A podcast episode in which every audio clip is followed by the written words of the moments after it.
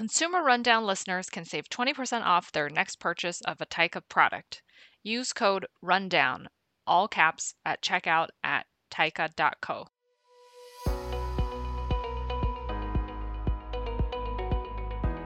Welcome to the Consumer Rundown podcast, your destination for the people, companies, and trends transforming today's consumer markets. We are your hosts. I'm Penny. And I'm Dimitri. On today's episode, we are joined by Michael and Kal, the founders of Taika, a ready to drink coffee brand. We discuss the opportunities within the coffee market and how Taika is differentiating itself within a crowded market with lots of competitors. Michael Kal, thank you for joining us in the Consumer Rundown podcast. Why don't you begin by introducing yourself and Taika? I'm Kal Freese, co-founder and, and head of product here at Taika. I've been working in coffee since I was 15 been doing a lot of different things from running cafes to being a barista champion, started an instant coffee company. And then about four years ago, realized that I, I love coffee, but not how it made me feel anymore. Coffee started giving me all these side effects of making me jittery and uh, anxious and so on. And realized that these functional mushrooms and adaptogens really help mitigate those side effects. And also that there wasn't a product that combined delicious coffee with all these well researched ingredients. And then end up meeting my co-founder Michael. I'm Michael Sharon. I'm co-founder and CEO at Taika. My background a little bit different to a lot of CPG companies. I spent a lot of time in technology. So most of my career was focused on working in tech. I was born in Israel, grew up in South Africa, moved to the States in 2002, and then started my first company, which is a mobile social location company. And then in 2008, I went off and joined a little startup called Facebook. worked as the first mobile product hire at Facebook and then eventually ended up running the Pages group for the last couple of years. During my time at Facebook, I got really, really super into coffee.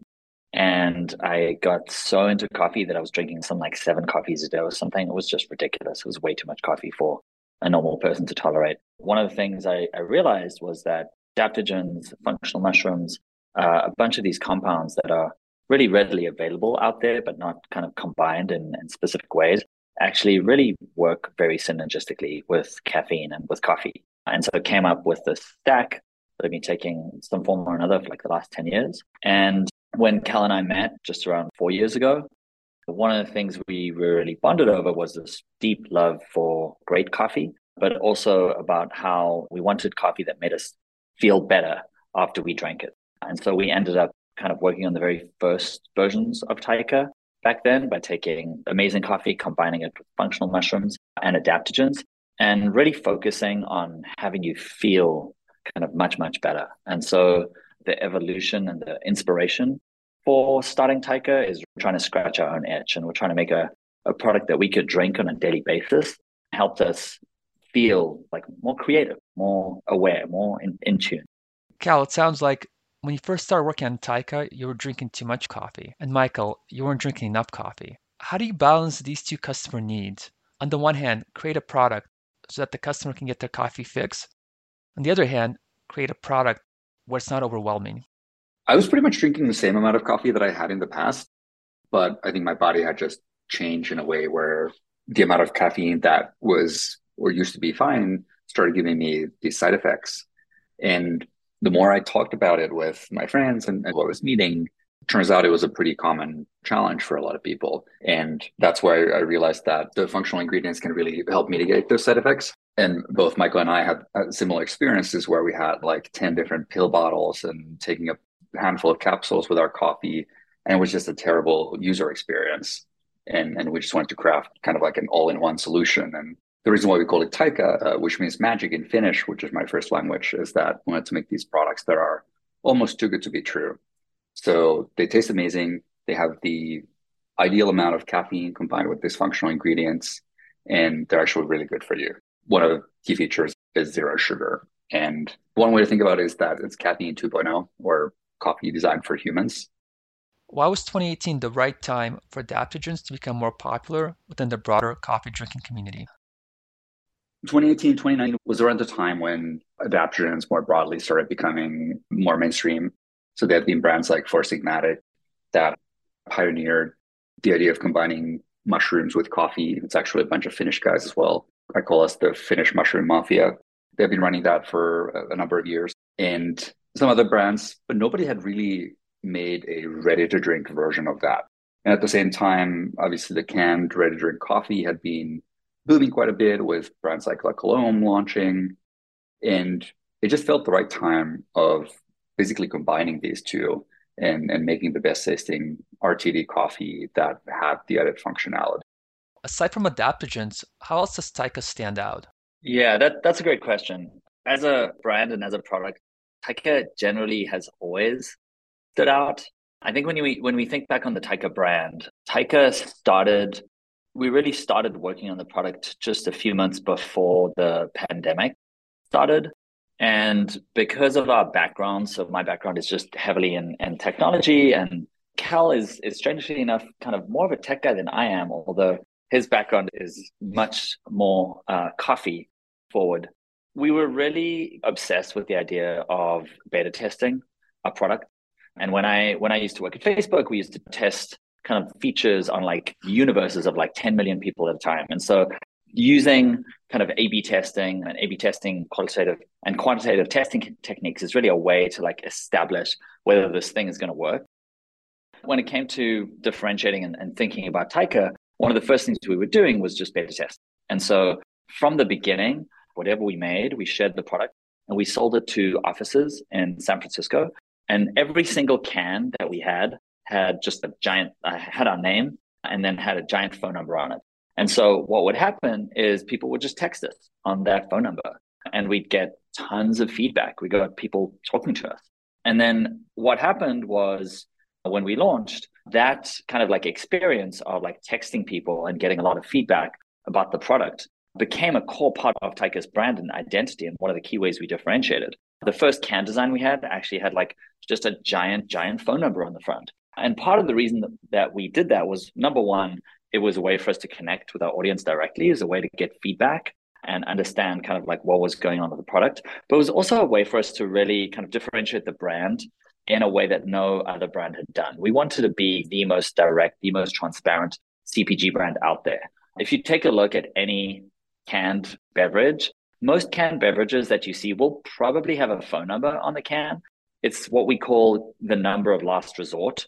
So you go to the, the back of the can, like the tiniest font, it'll be like, if this can injures you, or if you find some kind of rat in your Coca Cola, you can call this number and give you a free can or something. We wanted to invert that. And we wanted to take this idea of having the accessible next generation transparent brand where you could actually talk to the brand. The brand was a friend.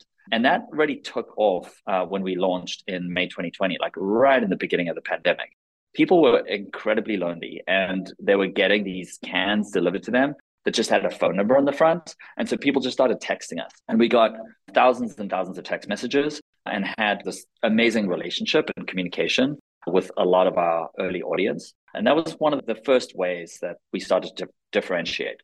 And then moving forward and thinking about the product in a broader marketplace now, Taika really differentiates in, in a number of different ways. So number one, the ingredients, the can, and like the lack of ingredients in some way is really focused around one thing. And that one thing is about fueling creativity. Whenever you drink a Taika product, you should feel calm, focused, kind of in your element and ready to be a creative human. And the way we do that is number one, we use incredibly high quality coffee or tea, like the matcha latte. That's one of our most popular products. Number two is we have the adaptogens and functional mushrooms. And then number three, we have no added sugar. None of our products contains any added sugar. And that's actually kind of pretty different to a lot of other products out there. People love to have kind of something sweet. But for us, sugar just leads to a sugar crash. And a sugar crash kills creativity. And so those are kind of like some of the main ways that we like to differentiate Taika. Michael, when you think about your first customers, were they switching from another ready to drink coffee brand? When we first launched, I think what attracted people to Taika was the novelty.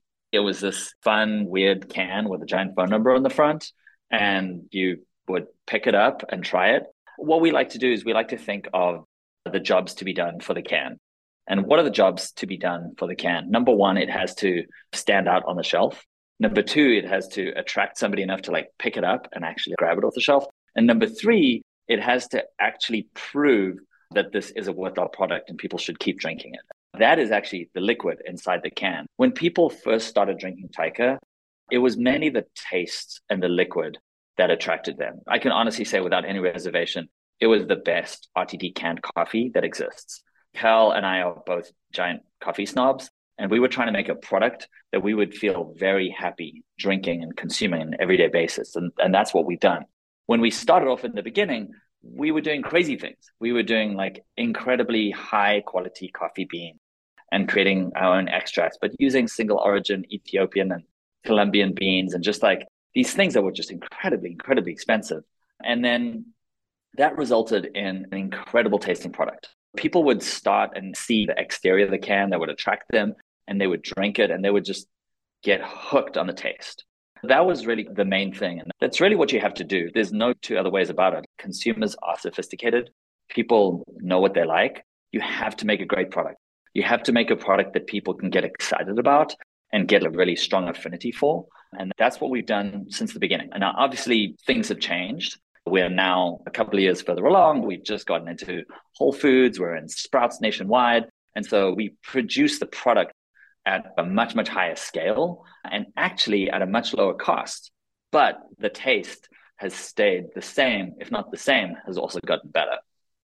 What was your vision for the company? And how did you measure success in those early days?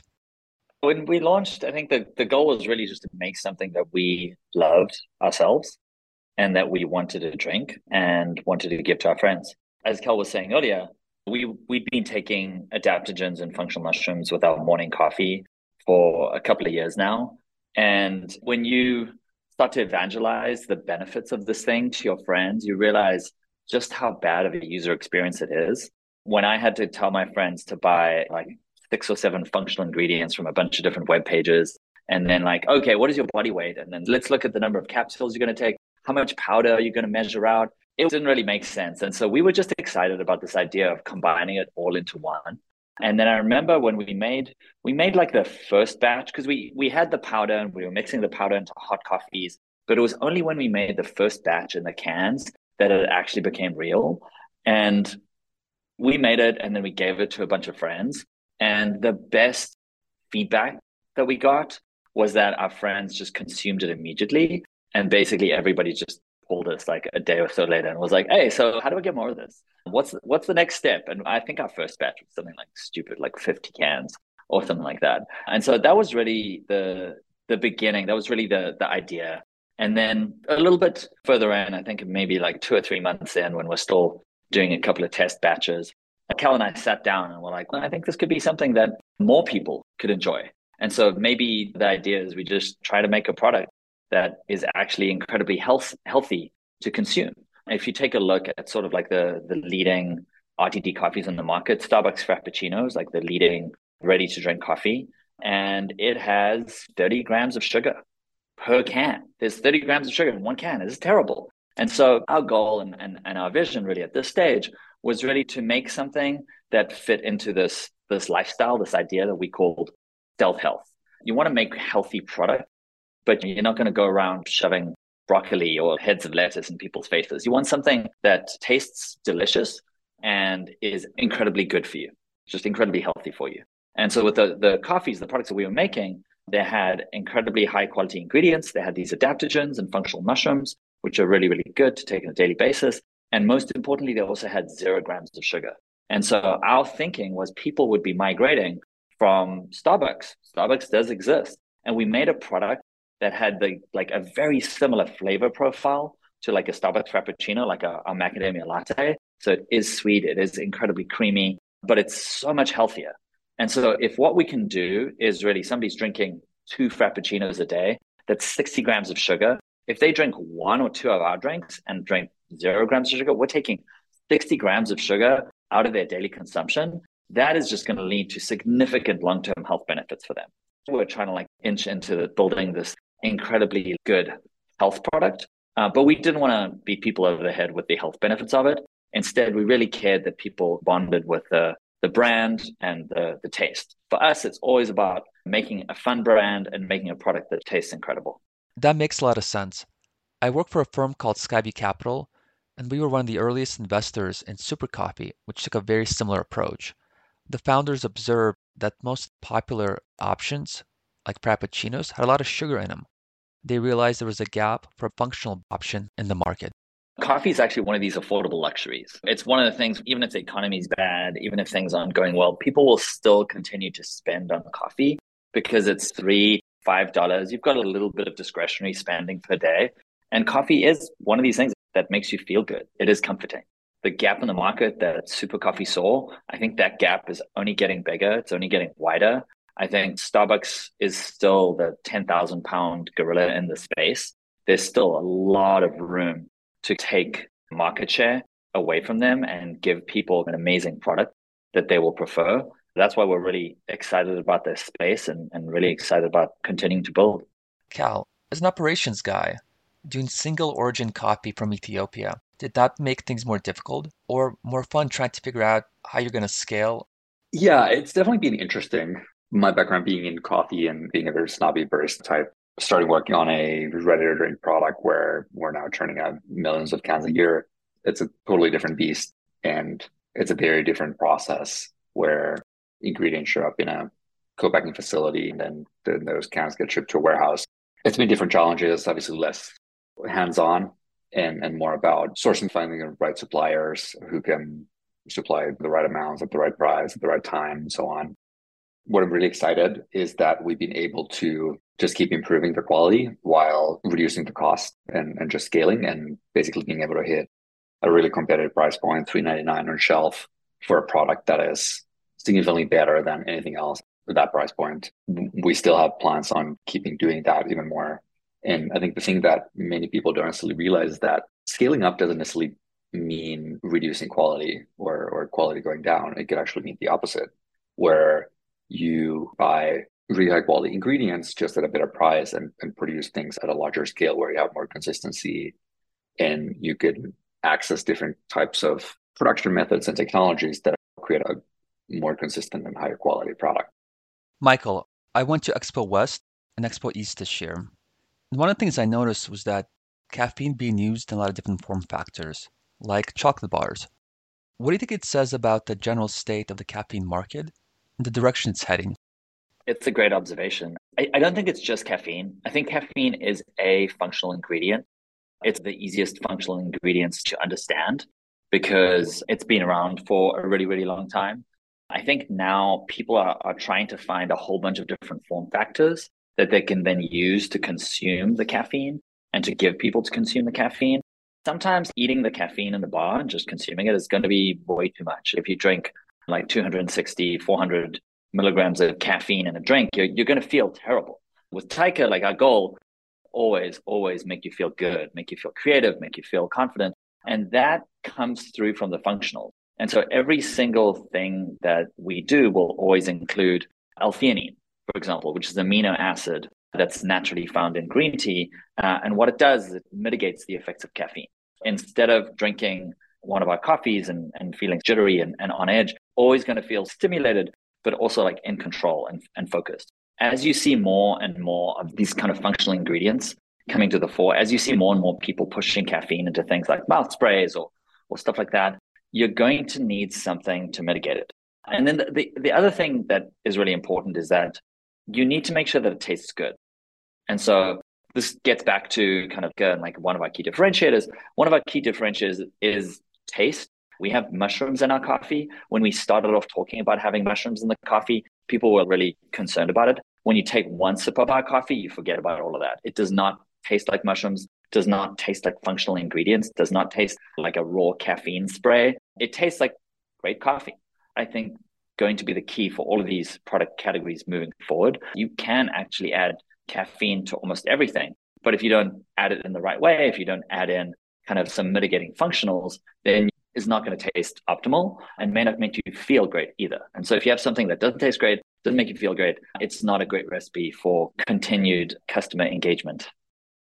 Kal, given the continued growth of the coffee and energy drink categories, how do you think about the differences among the customer segments, how does Taika identify and appeal its target customer segment?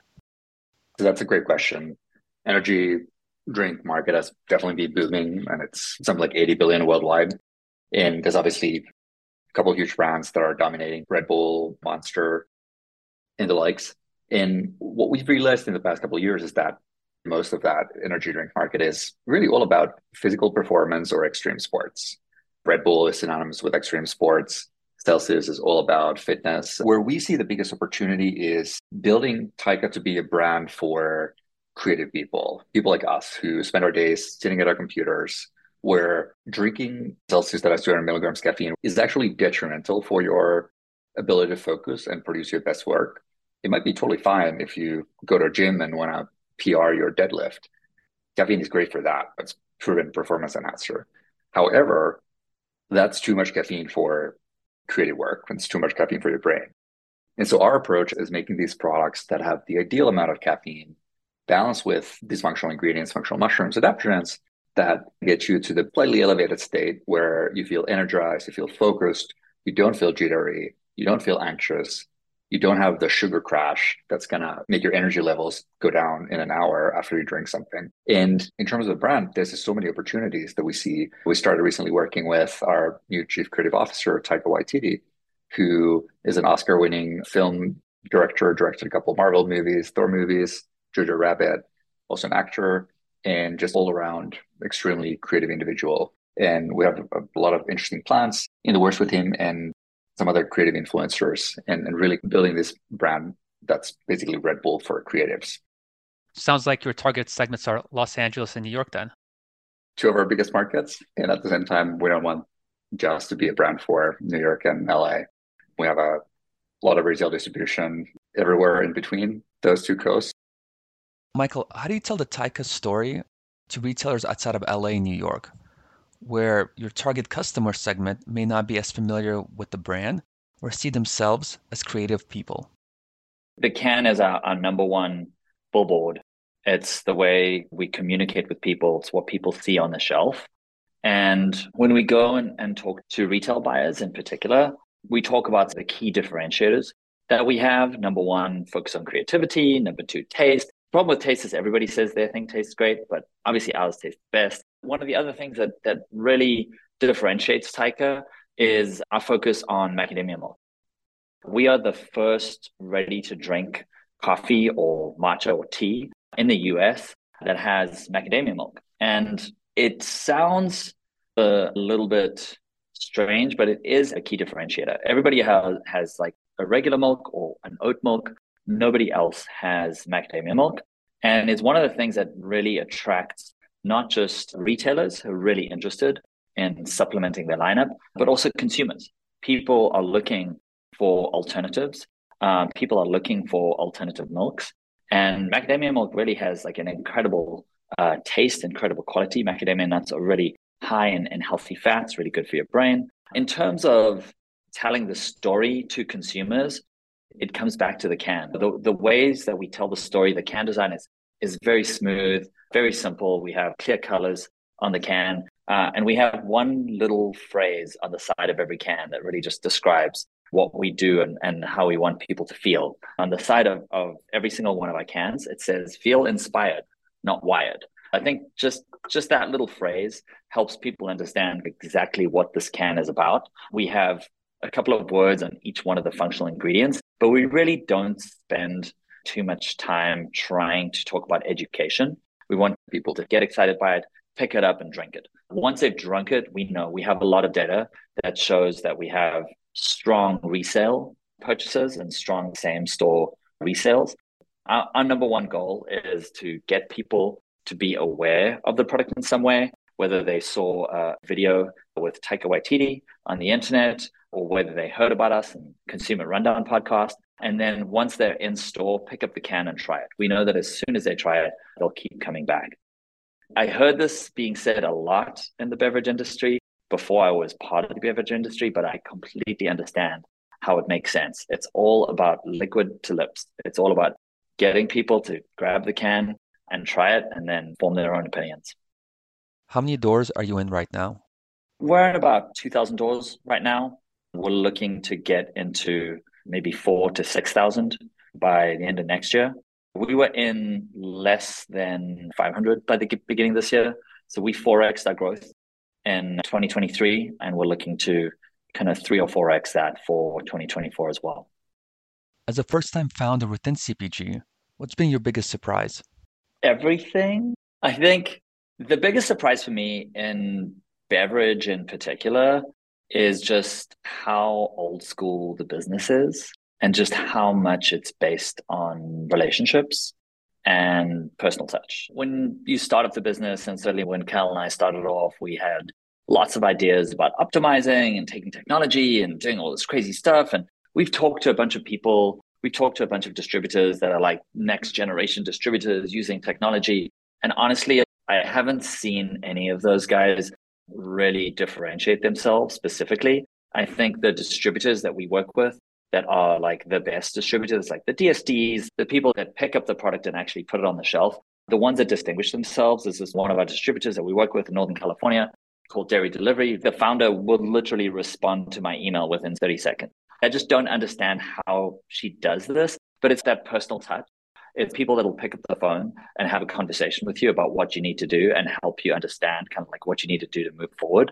I think that is something that was definitely underappreciated by me going into the business. And now, as we scale, is a lot about having people understand what the brand is and having people go out there, whether it's to concerts, to shows, to grocery stores, telling people about the product and sampling. And so for me, I didn't realize just how people heavy this business was. And I also didn't realize how expensive this business was. I think beverage is definitely one of the toughest industries to differentiate and succeed in. And part of that is just because beverage doesn't make sense as a startup. There are very few startup businesses out there that are beverage businesses that are actually profitable. And, and I'm talking now specifically in the realm of ready to drink beverages. It's really a scale game. There's a reason why the most successful, the largest beverage companies in the world are companies that have been around for 100 years. Coca Cola has been around since 1886. They have built out the distribution arms, they've built out the processes, they produce the product for a couple of cents, and then they're able to turn around and, and sell that for really significant margins. And so understanding that as kind of a, a beverage startup, it just takes a while. Every single hurdle, every single order of magnitude shift that we see, it really helps us. It helps us tremendously. And it helps us whether we're allowed to improve our margins, reduce our COGS, like all of these kinds of things, you can see where it starts to get real and you can see where you, it starts to actually become profitable. It takes a long time. It takes a lot of money. It's a scale game. It doesn't happen at smaller scales. As Kal was saying, as we've gotten bigger, our products have actually gotten better. As we've produced products at a greater rate, it's gotten better. What, what I would say is one of the biggest lessons is it's also partially about planning ahead. Now that the, the business is much bigger, we're planning much further ahead because our production runs are bigger, the kind of potential accounts we're getting to are bigger. If we get into Target just by itself, one account is 2,000 doors. That's the entire size of like our business right now. There's a lot to learn coming from the world of software. There's a lot of differences. And that's not to say that one is, is better than the other. I think it's incredibly satisfying to be working on real physical products. It's incredibly satisfying to working on products where people could pick them up off the shelf and drink them, consume them, and then feel good about themselves. But it's been humbling. There's a lot of great lessons to learn. Absolutely. One of the challenges right now is that a lot of capital providers are backing away from beverage brands. I hear this a lot from other investors I regularly interact with. They're concerned about rising costs of raw materials, distribution, and customer acquisition. How do you overcome these challenges as a founder and tell a convincing story to investors that Taika is a brand worth investing into? In terms of putting together a credible investment story, it's really about building the path in a way that makes sense. You can't build the path on the dream and the hope that this business is suddenly going to go viral in like three to six months without any credible evidence backing that up. The way we think about building the brand and building the business is heavily influenced by a guy called James Richardson. He wrote a book called Ramping Your Brand. And one of the things that he did, he analyzed a whole bunch of different CPG businesses, including a lot of beverage businesses. And one of the things he pulled out is that the best businesses grow 100% year over year. And he graphed that out and charted it out. Uh, and he calls that the skate ramp. And so when we think about growing, when we think about building the business, what we're doing is we're thinking about making sure that we're at least doubling year over year. And we've been doing that since the day we launched. And if you do that consistently, you're able to build a very big business in a reasonably short period of time. It's not one to two years, it's more like five to 10 years. But once you have that slightly longer term time horizon in place, once you understand the capital requirements, it then becomes much easier to have the conversations with the investors that are interested uh, in supporting and, and taking the chance. Uh, and by the way, I don't think that all investors are shying away from beverage. I think there was a period of time where investors were sort of distorted and felt that there was a lot of easy wins to be had in beverage. This is after Vitamin Water Bai acquisitions. I think a lot of excitement around what was going on. And so what you saw was a lot of investors piling money into a bunch of different businesses that frankly don't have exits right now. There's a bunch of businesses that are out there that are making 50 to 100 million, but they're not necessarily profitable and they don't necessarily have uh, an exit path. From our perspective, the way we're thinking about building the business is being profitable at like much lower levels if we want to be. We want to build a business that we feel excited about running for many, many years to come. Your point makes a lot of sense. Focus on profitability is going to be very beneficial to consumers and investors. It directs the operations to be more sustainable much earlier and for the long run, not just for a quick exit. That's the key to building long term businesses. Kal, when you look ahead, what are you most excited about? I'm really excited that we finally launched Whole Foods about a month ago. It was a, a good while in the making, and we just launched half the stores kind of on both coasts. So we have a, a lot of fun plans coming up for that, doing some promos, doing some sort of marketing push around that. So that's a big focus for us now. We're working on exploring some new products that we're potentially launching next year. That's always fun spending some time in the lab, and then coming back to our collaboration with Taika Waititi, or TDAP as we call him internally. Working with him as our chief creative officer is super fun, getting his input and wild ideas on how do we take our marketing to the next level. Building on that point, what has been your experience as a beverage founder? Founding a beverage company has been a very interesting challenge, as Michael pointed out. I have a real appreciation for gross margins at this point of the company's life cycle and, and understanding why a lot of people are pretty focused on those, especially in the beverage game. I think it's a really good point. In my role in private equity, I interact with a lot of management teams whose companies have low gross margins. And one of the things I've learned over the last five or six years in that role is that it's very difficult to significantly move margins upward. That's been a big focus for us in the last 12 months and we've actually made pretty significant process. I've actually been pretty surprised how much we've been able to move the needle there, actually improving our margins by about 30%. That's amazing. Congrats. Last question. If listeners want to try Taika, where can they find it? Actually, the answer to that is a lot of places. You can get it at our website, taika.co. You can find it on Amazon, just type in Taika and you will be redirected to one of our products. Uh, you can also go to Whole Food stores. You can go to Sprout stores. Uh, you can go to Erewhon. We're in about 2,000, 2,500 stores nationwide. And if you go to our website, there's a little find store locator that you can take a look at and see where the stores are near you. But try some Taika, get it online, get it in store, and let us know what you think. We still have the phone number that you can. You can text us. We'll text you right back. That's awesome. Kal, Michael, thank you for joining us. Thanks so much. Been a pleasure. Thanks for having us. This concludes our episode with Michael and Kal from Taika. Thank you all for joining us. Please subscribe for more episodes of the Consumer Rundown podcast and visit us at consumerrundown.com. See you next time. Consumer Rundown listeners can save 20% off their next purchase of a Taika product. Use code RUNDOWN, all caps, at checkout at taika.co.